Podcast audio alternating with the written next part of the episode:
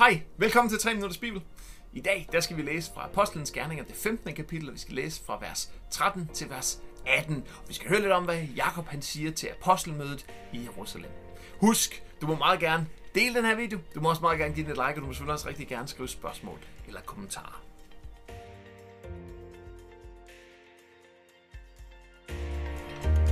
Da de var færdige med deres beretninger, det er altså Paulus og Barnabas' beretninger, tog Jakob ordet og sagde, Venner, jeg vil gerne sige noget. Simon har fortalt, hvordan Gud greb ind og åbnede døren for mennesker fra andre folkeslag til at blive et folk, der tilhører ham. Det stemmer helt overens med, hvad profeten har sagt. Der står jo skrevet, derefter vil jeg vende tilbage og genopbygge Davids rige. Jeg vil genopbygge det, som blev revet ned, og få det op at stå igen. Det gør jeg, for at de øvrige må søge Herren. Alle de andre folkeslag, som jo også tilhører mig. Det er Herren, der siger det, og han vil gøre det. Jakob fortsatte, det har altså været kendt for gammel tid, at de øvrige folkeslag også skulle med. Lad os lige få styr på Jakob her, inden vi lige går ind i det her. Øh, for et par kapitler siden i kapitel 12, der døde øh, apostlen Jakob. Så det er selvfølgelig ikke ham, der snakker her. Den Jakob, der snakker her, det er Jesu halvbror. Øh, ham, som bliver leder for menigheden her i Jerusalem. Og, og altså er, er søn af, af Josef og Maria også.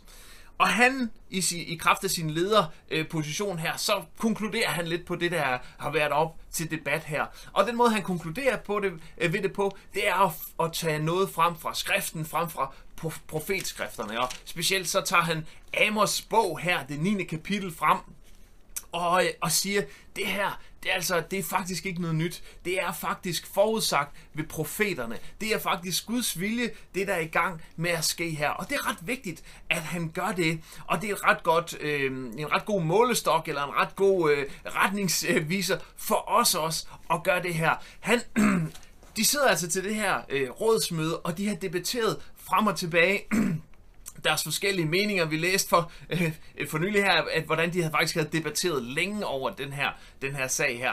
Øh, så det Jakob han gør, det er altså ganske klogt at tage skriften frem og sige, okay, hvad er det Guds ord, den siger? Så de, de får profetskrifterne frem her, og, og, og han udlægger det her og siger, jamen det var faktisk det, der blev talt om med profeterne. Det var netop det her, at Gud han vil bruge det her. Han vil genrejse Davids rige, Davids hytte, og, og, og, og, og derigennem skulle altså Altså også øh, øh, hedningerne frelses.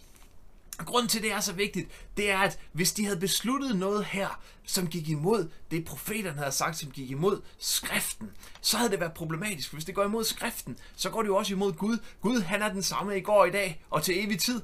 Så det, der står her i øh, Bibelen, vi har jo det nye testamente med nu også, det havde de ikke endnu på det her tidspunkt, men, men nu udgør den her skriften, Bibelen, og det er Guds ord det er altså det, den Gud, vi møder her i, det er også den Gud, vi må møde i virkelighedens verden. Så er det ikke i overensstemmelse med det, der står i den, jamen så kan det heller ikke være i overensstemmelse med Gud. Og derfor er det så vigtigt, at de ikke bare beslutter noget på det her apostelmøde, som de synes er en god idé. De har haft nogle gode argumenter fremme, men de finder faktisk også lige et skriftligt belæg for det i Bibelen.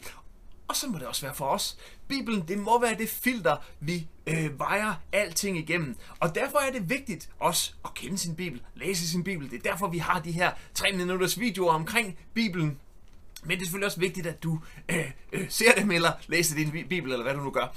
Øh, fordi når vi kender Guds ord, så kan vi også filtrere øh, de ting, vi oplever, vores tanker, vores øh, mål, vores drømme, de, de valg, vi vælger at tage, de ting, vi lytter til, kan vi filtrere igennem Guds filter.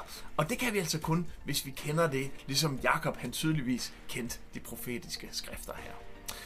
Tak fordi du har kigget med i dag. Jeg håber, du vil kigge med igen i morgen. Jeg håber også, du har lyst til at dele det her. Lyst til at give det et like, eller skrive en spørgsmål, eller et kommentar. Øhm, vi ses igen i morgen. Gud velsigne dig. Hej.